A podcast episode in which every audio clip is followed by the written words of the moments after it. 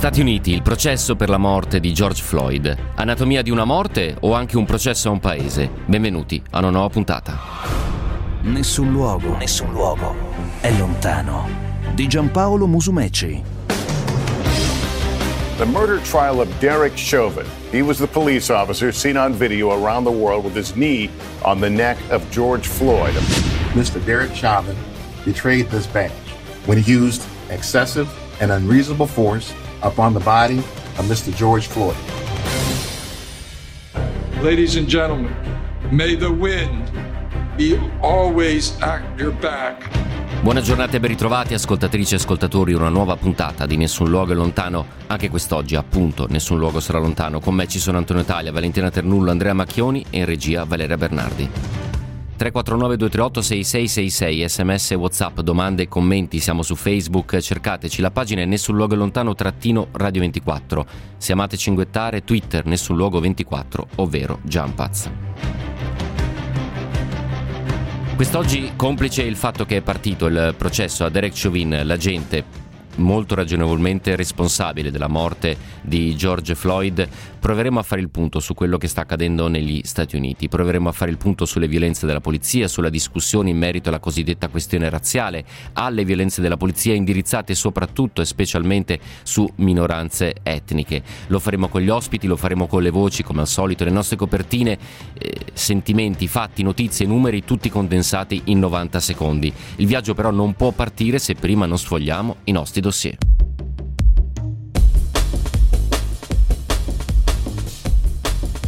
Proposito di viaggio, dovrebbe ripartire a tutti gli effetti per la destinazione finale che sarà il porto di Rotterdam, quello della Ever Given. Il canale di Suez è stato liberato, la nave porta container però è il, per il momento ancorata nel grande lago Amaro, che è un gigantesco bacino d'acqua sempre all'interno del canale, gigantesco relativamente eh, rispetto al canale, per tutti i controlli, perché una squadra di ingegneri sta cercando di capire le esatte motivazioni del eh, blocco che è durato parecchi giorni e che sostanzialmente ha fatto accumulare, pensate, in sei giorni di blocco almeno 300 300 natanti che sono in attesa di passare per il canale. Secondo alcune stime ci vorranno almeno due settimane per smaltire completamente l'ingorgo.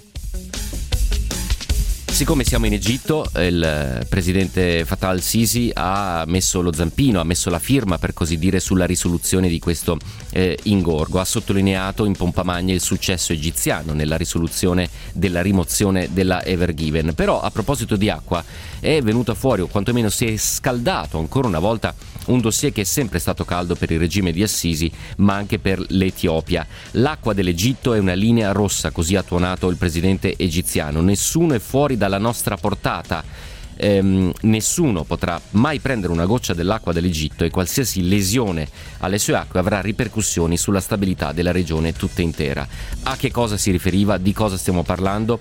Del fatto che da anni l'Egitto e il Sudan sono in attrito con Addis Abeba per il riempimento del bacino artificiale di una gigantesca diga, quella del Rinascimento, che sostanzialmente andrà a ridurre l'acqua a disposizione del Nilo verso gli altri due eh, paesi. I negoziati sono in momento eh, in una fase di stallo al Sisi alza i toni anche perché l'Egitto deve sostanzialmente per il 90% dei suoi bisogni appunto la disponibilità proprio al Nilo stesso.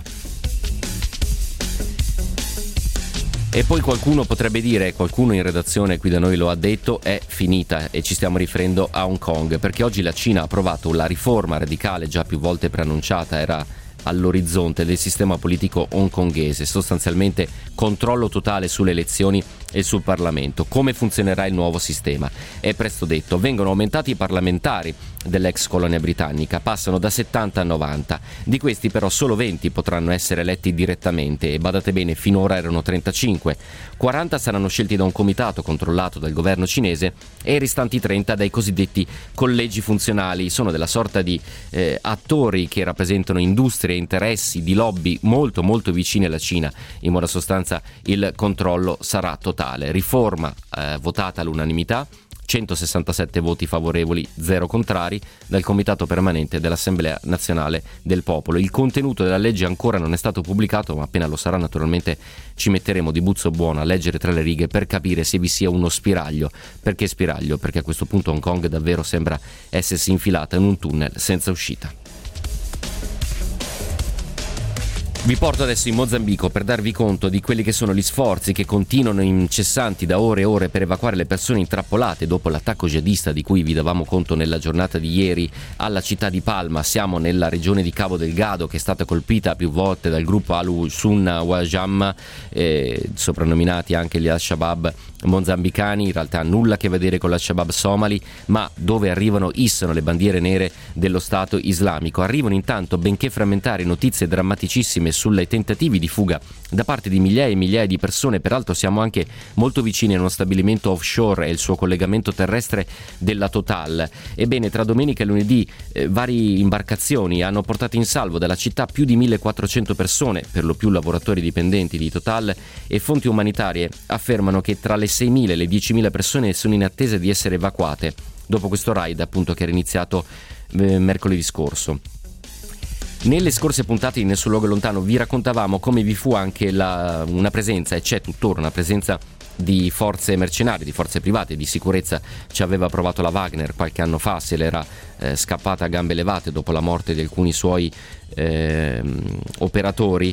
Eh, si è fatto sentire Lionel Dick, che è il capo della Dick Advisory Group, che è appunto una società di sicurezza sudafricana che è incaricata di aiutare il governo mozambicano e le compagnie del gas a combattere i ribelli, che riferisce di aver salvato 120 persone che erano scappate e si erano nascoste nei campi. Secondo le informazioni tantissimi cadaveri sono ancora in giro per le strade, molti sono addirittura stati eh, decapitati. Il Portogallo nel frattempo ha rinnovato l'invito e ha detto manderà uomini per addestrare le forze speciali mozambicane che a questo punto aspettano evidentemente un semaforo verde per poter tentare di riprendersi la zona di Cabo Delgado. E poi parliamo di immigrazione perché è arrivato l'ok, l'Unione Europea stanzierà un totale di 276 milioni di euro per la ristrutturazione e la costruzione di campi per migranti sulle isole greche. L'annuncio è stato dato ieri dal commissario per gli affari interni Ilva Johansson a seguito di una serie di incontri con i funzionari locali nelle isole di Samos e eh, Lesbo. Samos e Lesbo tra gli altri sono come dire la front line in qualche modo di un'emergenza che ormai non è più tale perché dura ormai da anni, comunque flussi migratori che partono dalla Turchia e arrivano nelle isole isole greche e che però vedono isole molto piccole e sostanzialmente totalmente sprovviste di servizi degni di questo nome. In particolare Samos, che io visitai anni fa, aveva fino dal pensate 2007-2008 serissimi problemi di accoglienza. Poi ricorderete il campo di Lesbo che fu eretto frettolosamente dopo il precedente incendio ehm, eh, a eh, Moria. Al momento 3.000 persone vivono nelle tende il campo è stato costruito per ospitarne meno di 650. Quindi sostanzialmente sono stati bloccati quei soldi che dopo l'incendio del settembre del 2020 la Unione Europea aveva sbloccato. Mi permetto però di aggiungere che a questo punto, al di là di queste iniezioni di liquidità e di investimenti per infrastrutture che arriva eh, da Bruxelles, bisognerà seriamente prendere in considerazione e andare ad analizzare con una buona lente di ingrandimento quegli accordi stipulati con la Turchia, la quale a fronte di miliardi da parte dell'Unione Europea dovrebbe gestire in invece il fenomeno migratorio, cosa che non accade e le coste turche sembrano periodicamente assomigliare a un colabrodo. E poi ancora a parlare di geopolitica dei vaccini, sono tante le mosse che vi raccontiamo in queste settimane qui a Nessun Luogo è Lontano. L'Austria ha avviato colloqui con la Russia per acquistare un milione di dosi del vaccino Sputnik, ad annunciarlo è stato il cancelliere austriaco Sebastian Kurz, secondo quanto viene riportato dal quotidiano britannico Guardian. Kurz è attaccato dai partiti di opposizione che accusano il suo governo di non aver acquistato tutti i vaccini anti-Covid che invece avrebbe potuto ottenere con il programma di acquisti collettivi dell'Unione Europea. Non ci devono essere parocchi geopolitici riguardo ai vaccini, ha detto il cancelliere, che ha sottolineato piuttosto che l'unica cosa che conta è se il vaccino sia efficace e sicuro.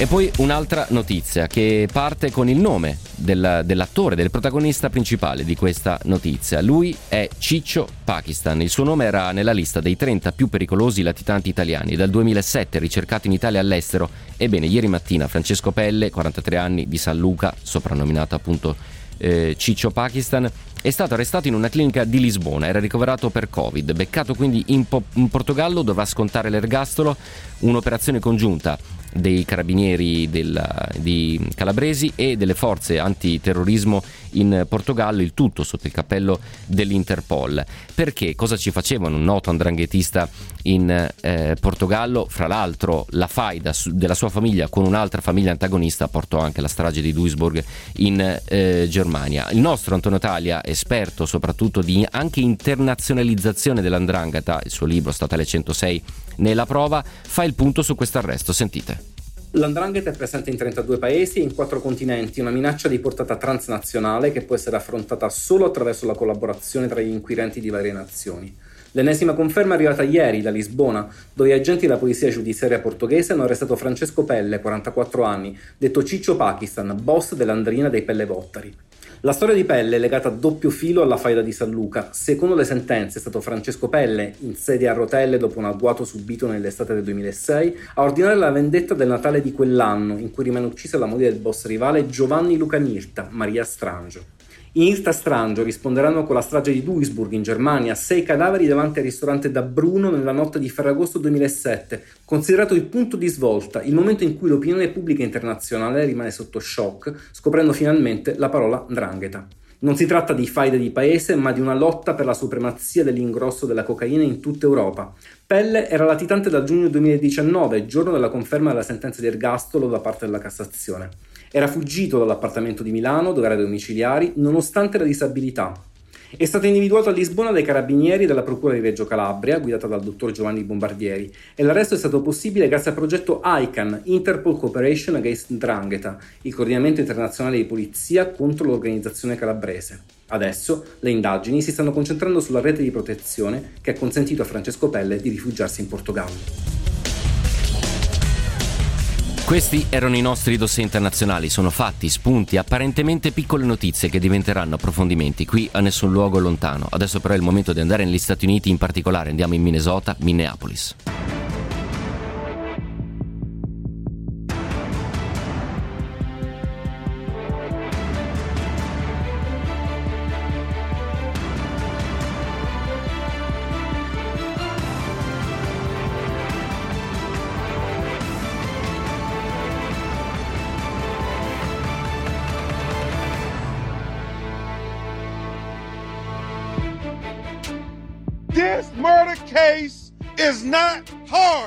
Questo caso di omicidio non è difficile. Quando guardiamo il video della tortura di George Floyd, dobbiamo usare le parole giuste per descriverlo. È stata una tortura.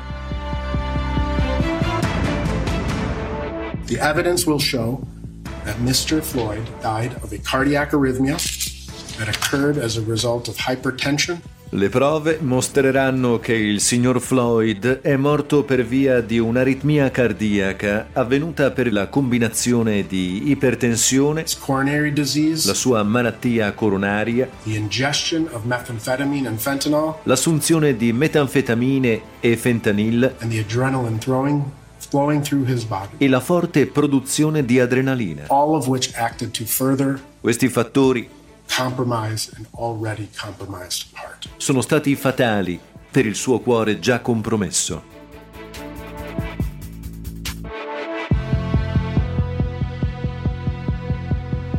Boots!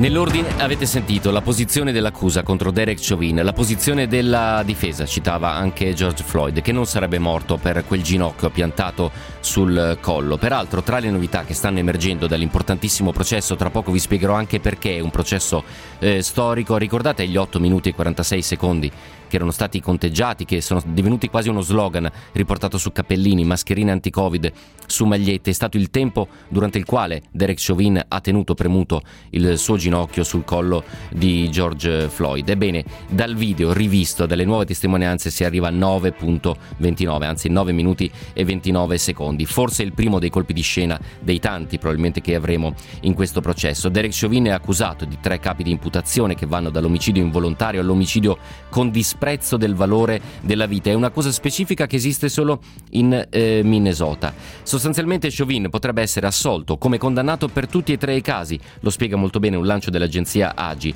ma nel caso in cui venisse dichiarato colpevole il massimo della pena, sommando i tre reati, sarebbe di 75 anni. Derek Chauvin ne ha 44, ex poliziotto, sostanzialmente l'ergastolo. All'epoca, peraltro, e avete sentito i suoni delle manifestazioni di adesso, scoppiarono manifestazioni che poi degenerarono in violenza. Che cosa può accadere e perché è così storico questo processo? Facciamo però un piccolo passo indietro, la cover di Valentina Ternullo e Valeria Bernardi. Amazing grace, how sweet is the sound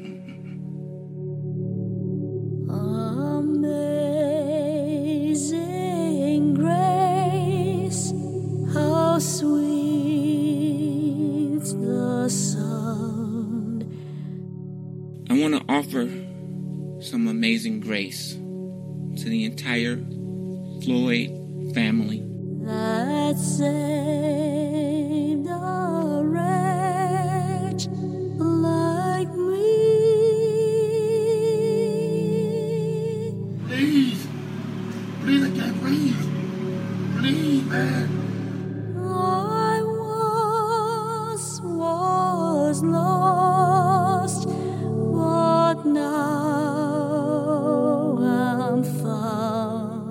James Craig says the death of George Floyd was murder. George Floyd was murdered. I see. I believe what I saw, and what I saw was wrong at every level. At every level.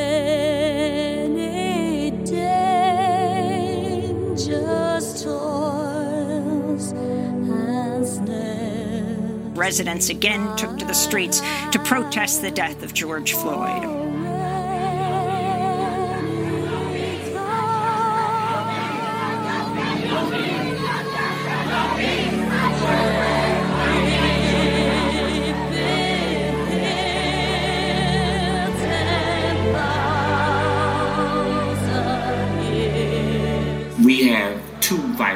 In America, and that is the coronavirus as well as the virus of racism.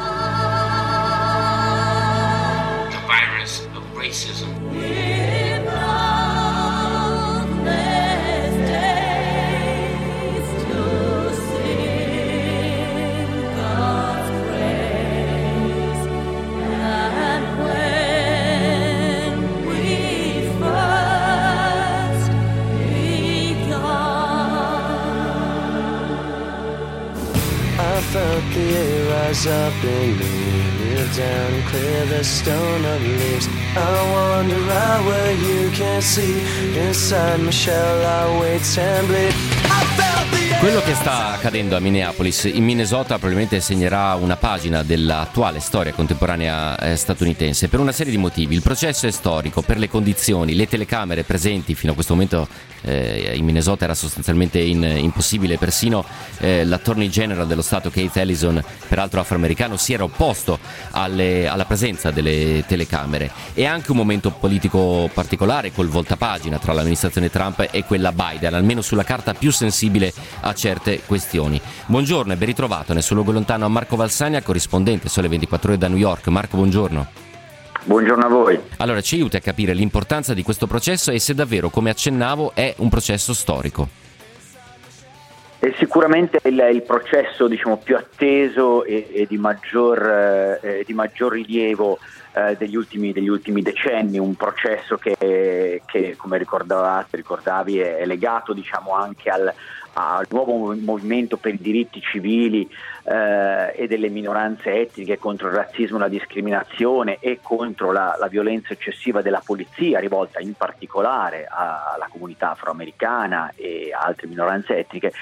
Eh, quindi ecco, questo, diciamo, questo processo è, è, legato strettamente al doppio filo con la nascita di, eh, di questo tipo di movimento, con la, con la, richiesta al Paese di fare i conti finalmente, di cominciare davvero a fare i conti con eh, la profonda eredità del, sì. del razzismo eh, che eh, rimane, rimane diciamo, il grande il grande spettro, grande, così, il grande nodo irrisolto della, della, della società americana. Quindi Sta, sicuramente sì. un processo storico e per, per, soprattutto per queste ragioni. Non è un caso che stiamo utilizzando la parola storia perché tra pochissimo uno storico ci soccorrerà anche per andare, come dire, a scavare e capire le radici cui faceva riferimento eh, Marco Valsania. I giornalisti, Marco, lo sai meglio di me, sono gli storici del presente. Stiamo sul presente, stiamo sul fatto che vi sono colleghi con le telecamere accese che trasmettono in diretta televisi- televisiva quello che sta accadendo.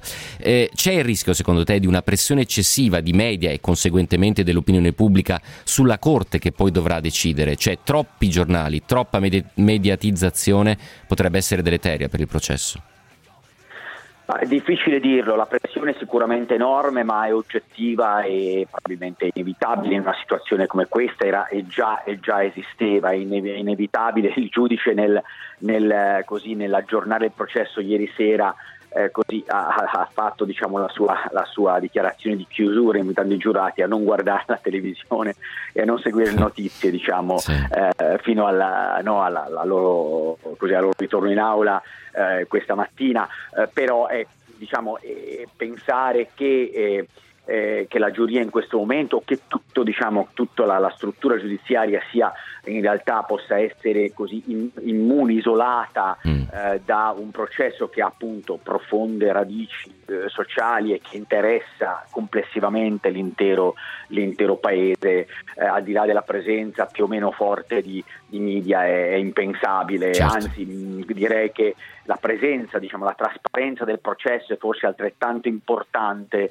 quanto, quanto il processo stesso per, eh, per, per, per, capire se l'America, come l'America sarà in grado di fare i conti con questo, con questo dramma, che è appunto un dramma non solo legale e processuale, ma un dramma eh, con ramificazioni sociali profonde con cui deve fare i conti l'intero paese, cioè il razzismo e la presenza e le sue manifestazioni eh, certo trovano eh, in questo momento sotto accusa un caso particolare è il comportamento eh, di un agente di polizia particolare ma eh, allo stesso tempo è anche il sintomo appunto del, del, del radicamento profondo del, eh, di, di, atteggiamenti, cultura, pratiche ehm, razziste e discriminatorie in una, una, società che ricordiamo è nata sul eh, eh, è nata sulla schiavitù. Diciamo, sì. inutile, la schiavitù non è una parentesi della storia americana, la, sì. la schiavitù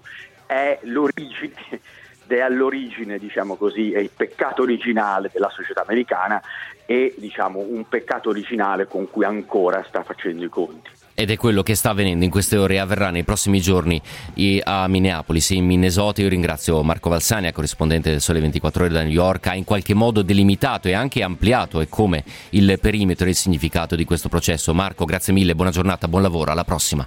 A voi.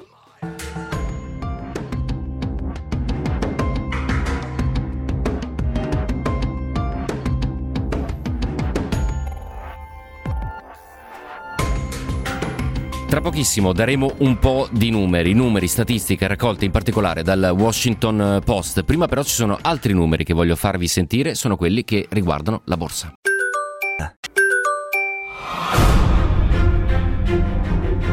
Nessun luogo, nessun luogo è lontano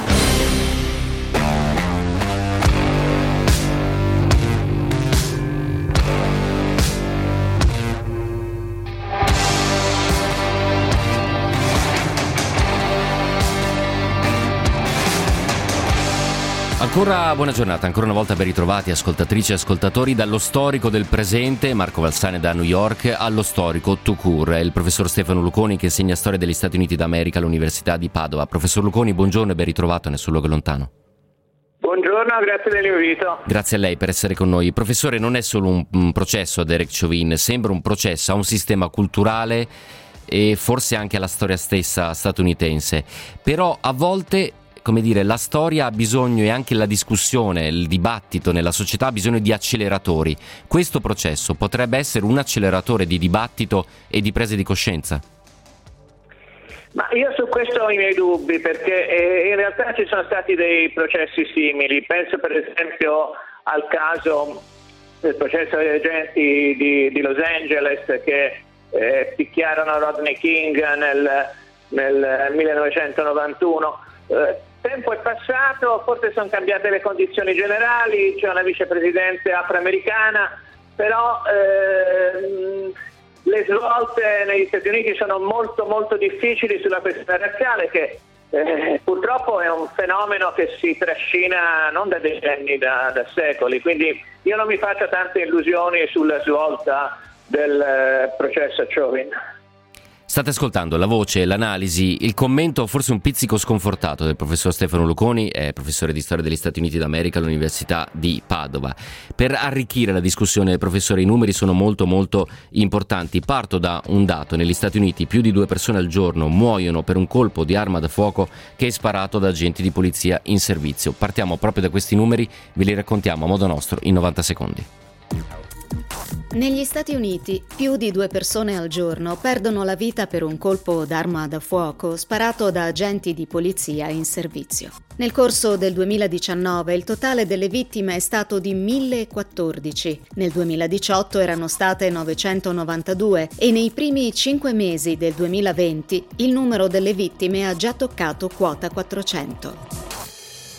A fornire i dati è il Washington Post, che da cinque anni registra questi episodi per colmare una lacuna nella raccolta ufficiale dei dati da parte delle autorità statunitensi. Complessivamente dal 2015 ad oggi le persone uccise dalla polizia sono state più di 5.000. Sebbene in numeri assoluti la maggior parte delle vittime siano cittadini bianchi, un'analisi più attenta dei dati mette in luce una situazione diversa. Gli afroamericani infatti rappresentano il 23% delle persone uccise da agenti di polizia, sebbene siano solo il 13% della popolazione degli Stati Uniti. Un recente articolo pubblicato sulla rivista ufficiale dell'Accademia Nazionale delle Scienze degli Stati Uniti mette in evidenza come il rischio di essere ucciso da un agente di polizia sia molto più elevato per le persone di colore. Rispetto ai cittadini bianchi, infatti, gli uomini di colore sono 2,5 volte più a rischio,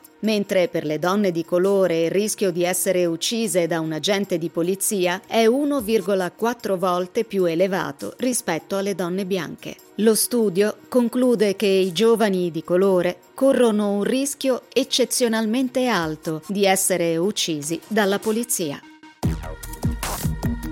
Questi i numeri che cercano di fotografare il eh, fenomeno. 349-238-6666. Tra i tanti messaggi scelgo quello che arriva direttamente da Michael che ci scrive dalla California, che scrive sostanzialmente a parte le radici fatto storico, il problema è che il razzismo esiste negli Stati Uniti, alberga nella mente dei poco intelligenti e di cultura molto bassa e poi dice per cambiare le cose una generazione non basterà perché la gente più è di bassa cultura e più è controllabile. Torno dal professor Luconi, Università di Padova, per capire se il colore politico della nuova amministrazione può essere un acceleratore in questo senso, nel eh, guardarsi davanti allo specchio e mettere in discussione un po' di dettami. Quindi amministrazione Biden-Harris può aiutare sì o no secondo lei? L'amministrazione Biden-Harris in teoria può aiutare, però ricordiamoci che le forze di polizia dipendono dalle amministrazioni municipali. Eh, sotto l'amministrazione Obama, che aveva un ruolo diciamo ancora più importante di quella di, di, di Kamala Harris, pur essendoci un afroamericano alla presidenza, non sono venuti meno quegli episodi che eh, ha statisticamente conteggiato il Washington Post. Durante eh, l'ultimo anno dell'amministrazione Obama oltre 400, eh, oltre 400 persone sono, sono afroamericane sono rimaste uccise dalle uh, forze dell'ordine pur essendo disarmate. Quindi Mm, Biden-Harris è più che altro un, un, può avere una funzione simbolica, ma quello su cui bisogna incidere è il reclutamento delle forze di polizia, che è una prerogativa delle amministrazioni, delle amministrazioni locali, quindi quello che possono fare Biden e Harris è dare un'accelerazione così, dando l'idea che ci sia maggiore sensibilità da parte dell'amministrazione federale. Però l'amministrazione federale non è competente su quello che avviene nel territorio su iniziativa delle forze dell'ordine, ripeto, eh, dipende dalle amministrazioni municipali. Chiarissimo, e dalle parole del professor Luconi si evince, anche se non è detto chiaramente, che forse i vertici dell'amministrazione possono dare un indirizzo politico-culturale, cercare di far respirare un'area diversa, ma poi a un certo punto ci si ferma e ci si ferma davanti a edifici che si chiamano accademie di polizia, evidentemente. Grazie mille al professor Stefano Luconi, lo ricordo, insegna storia degli Stati Uniti d'America all'Università di Padova. Professore, buona giornata, buon lavoro e alla prossima. Grazie a voi.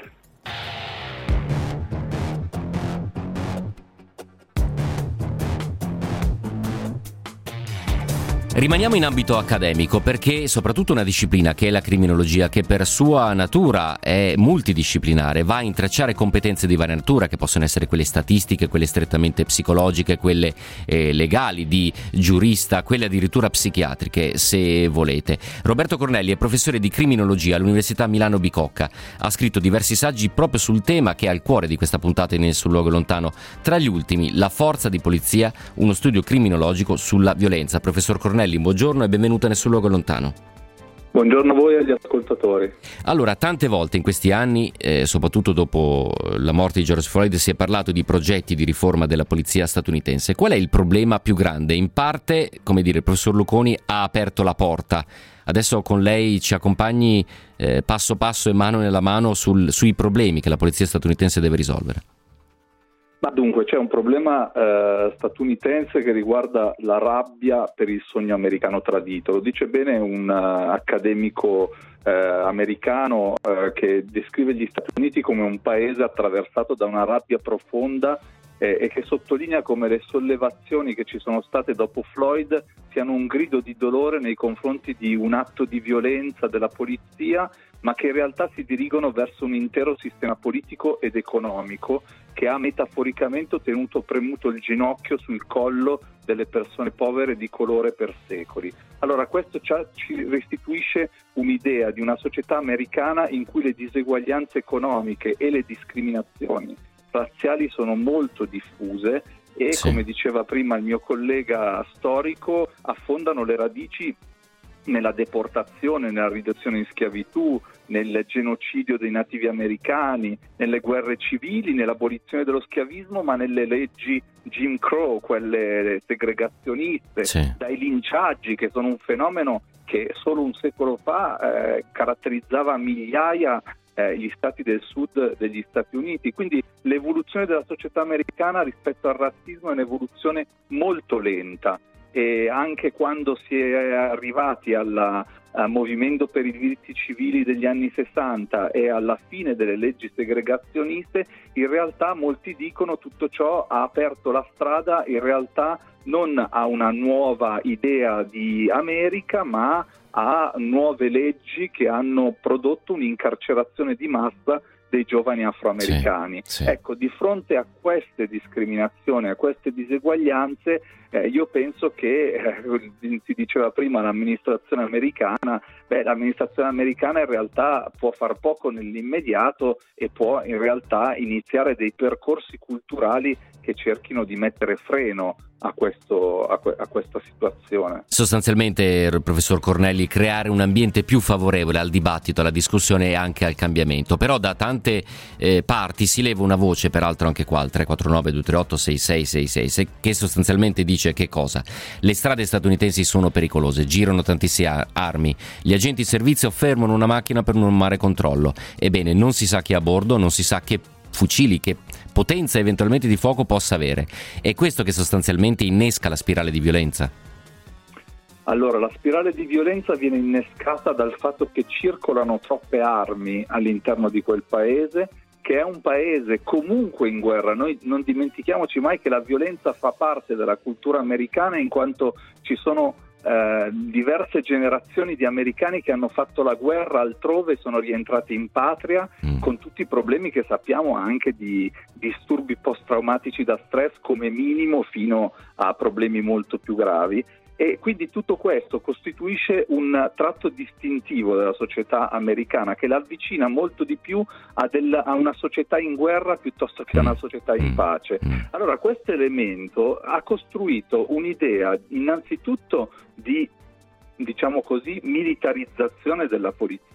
Sì. Le polizie americane a partire dagli anni 60, da, quei famosi, ehm, da quelle famose rivolte che ci furono in moltissime città americane, nei quartieri ghetti, eh, soprattutto neri ma anche Sì. latinos, ecco, a partire da quei fatti la, la polizia americana ha iniziato a strutturarsi in termini militari, ma anche proprio dal punto di vista della dotazione Sì, strumentale. delle armi proprio in possesso. Delle armi Sì, in possesso, sì. come se entrare in un quartiere o in una, in un- una situazione critica significasse lavorare su Andare a Baghdad nel, nel- nel 2003, Bravissimo, questo è chiarissimo. Eh, professor Cornelli, la interrompo per un istante. Mi sembra di vincere che dalle sue parole le strade americane, le città americane hanno mille problemi. Di certo non è il traffico, ma noi andiamo a sentire come va quello italiano.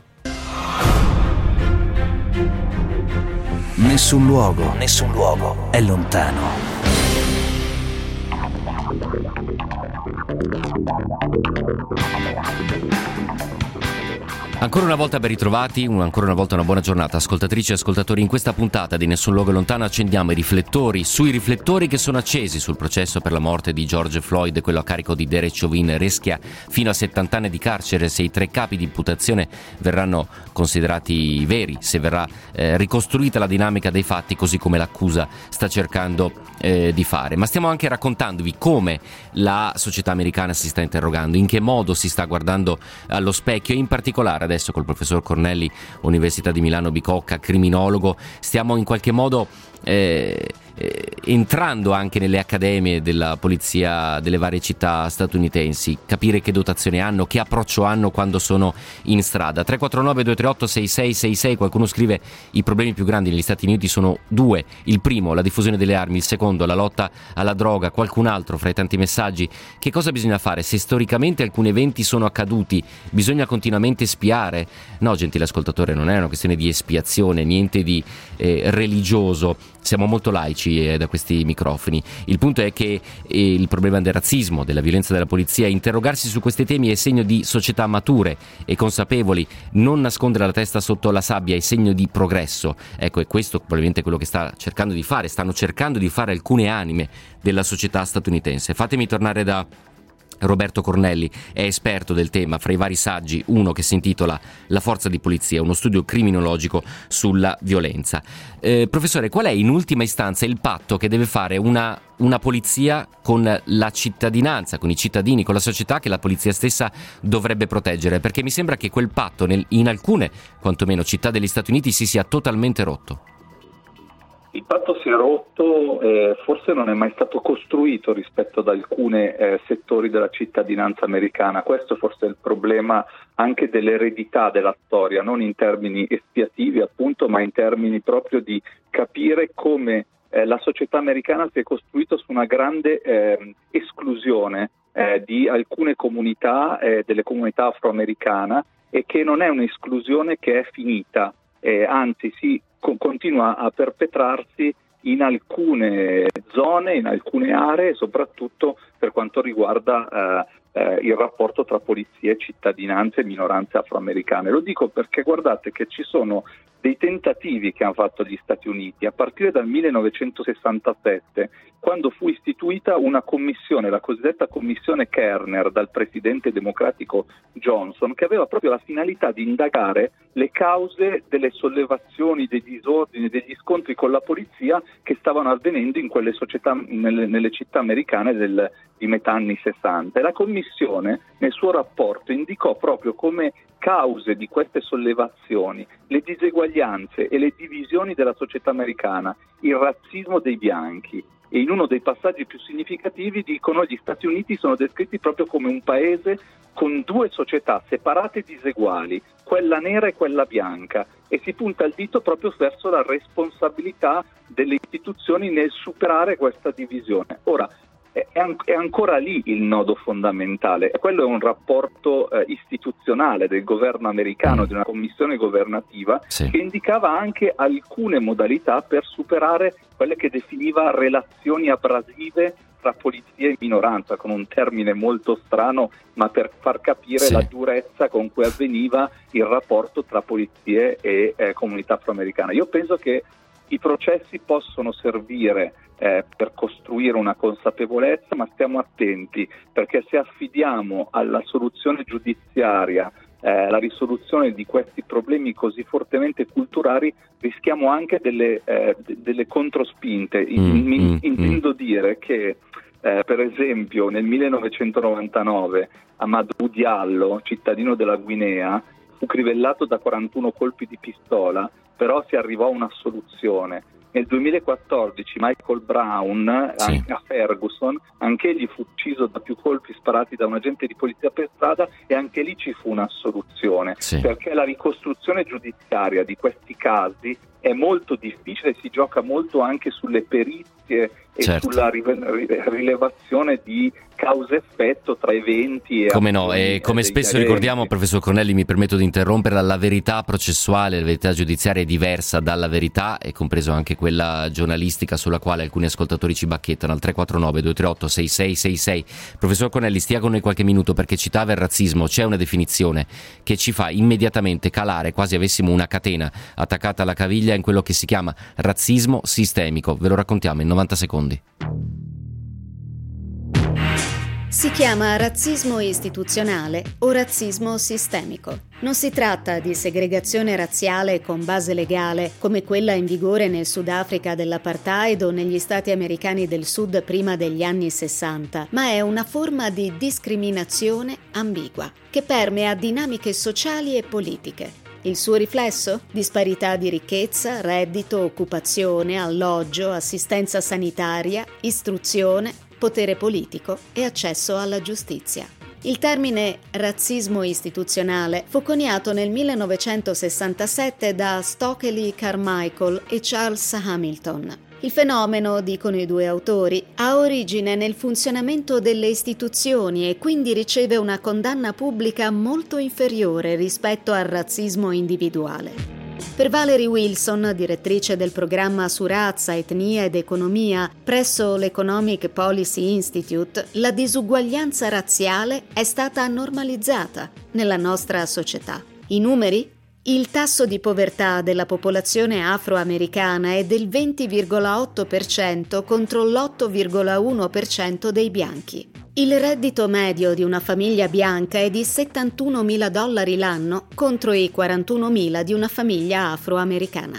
Inoltre le famiglie afroamericane corrono mediamente un rischio doppio di avere grossi problemi economici in caso di una spesa improvvisa di 400 dollari. Prima dell'epidemia di coronavirus, il 16,7% della popolazione nera negli Stati Uniti era disoccupata contro il 14,2% dei bianchi. Sebbene in questo ambito si sia registrato un forte miglioramento negli ultimi anni, i laureati neri hanno ancora quasi il doppio delle probabilità probabilità di essere disoccupati rispetto ai laureati bianchi. In ambito sanitario il 9,7% dei neri non ha un'assicurazione contro il 5,4% dei bianchi. Persino tra gli impiegati i lavoratori di colore hanno il 60% di probabilità in più di non essere assicurati rispetto ai loro colleghi bianchi. Il coronavirus ha messo ulteriormente a nudo le iniquità del sistema sanitario nazionale. Proprio la mancanza di un'assicurazione, oltre al fatto di svolgere lavori particolarmente esposti a rischi, è uno dei motivi che ha penalizzato la popolazione afroamericana. Infine, esiste discriminazione anche nella ricerca degli alloggi. Ancora numeri snocciolati in 90 secondi, ma per darvi l'idea, il perimetro, la dimensione della profondità di questi problemi. Torno dal professor Roberto Cornelli, Università di Milano Bicocca, insegna criminologia e le chiedo eh, particolare sintesi. Eh, il 13 marzo l'avvocato della famiglia di George Floyd ha dichiarato che l'accordo per il risarcimento di 27 milioni di dollari da parte della città in favore dei familiari dell'afroamericano è il più cospicuo accordo preliminare legato alla lotta per i diritti civili di sempre. Nel caso di Breonna Taylor furono 12 milioni di dollari, a seguire la lista si scende di cifra. Quanto inquina il monetizzare il risarcimento, la vita degli afroamericani comparata con quella dei eh, bianchi, va come dire, a, scomp- a sparigliare le carte nel dibattito, lo inquina? Ma questo devo dire che anche questo è un tratto culturale tipico del, del sistema giuridico americano, quello della monetizzazione. A noi sembra strano e molto lontano, in realtà sì. negli Stati Uniti è molto più usuale. Eh, devo dire che forse eh, queste, ehm, questi riconoscimenti possono avere un valore per far capire, per appunto dare consapevolezza di quanto eh, è accaduto, però bisogna sempre anche qui stare attenti alle controreazioni, cioè al fatto che questi eventi possono anche creare ulteriore divisione. Noi sappiamo che c'è una parte dei cittadini americani che è ancora eh, chiaramente suprematiste, l'abbiamo vista anche emergere durante sì. l'amministrazione Trump in maniera molto seria. E quindi io sono sempre convinto che occorra lavorare più che con eventi spot, con una grande, una, una nuova, diciamo così, concezione della polizia americana. Ci stanno lavorando molti colleghi americani insieme anche a dipartimenti di polizia che premono per esempio sulla community policing, sull'idea di una polizia di prossimità che è capace di dialogare con le comunità afroamericane certo. perché al proprio interno anche certo. le rappresenta. Certo, noi siamo veramente in chiusura, ringrazio tantissimo il professor Roberto Cornelli, insegna criminologia all'Università di Milano Bicocca, professore buona giornata, buon lavoro e alla prossima, grazie, grazie a, a lei abbiamo aggiunto un piccolo tassello di conoscenza perché lo sapete, tutti hanno diritto ad avere un'opinione, lo state dimostrando benissimo al 349 238 6666, ma noi tutti abbiamo il dovere di averla informata. Sigla che serve a ringraziare voi tutti per essere stati all'ascolto, tutta la squadra di Nessun Luogo Lontano. Noi ci sentiamo domani, ore 16. Un saluto da Giampaolo Musumeci.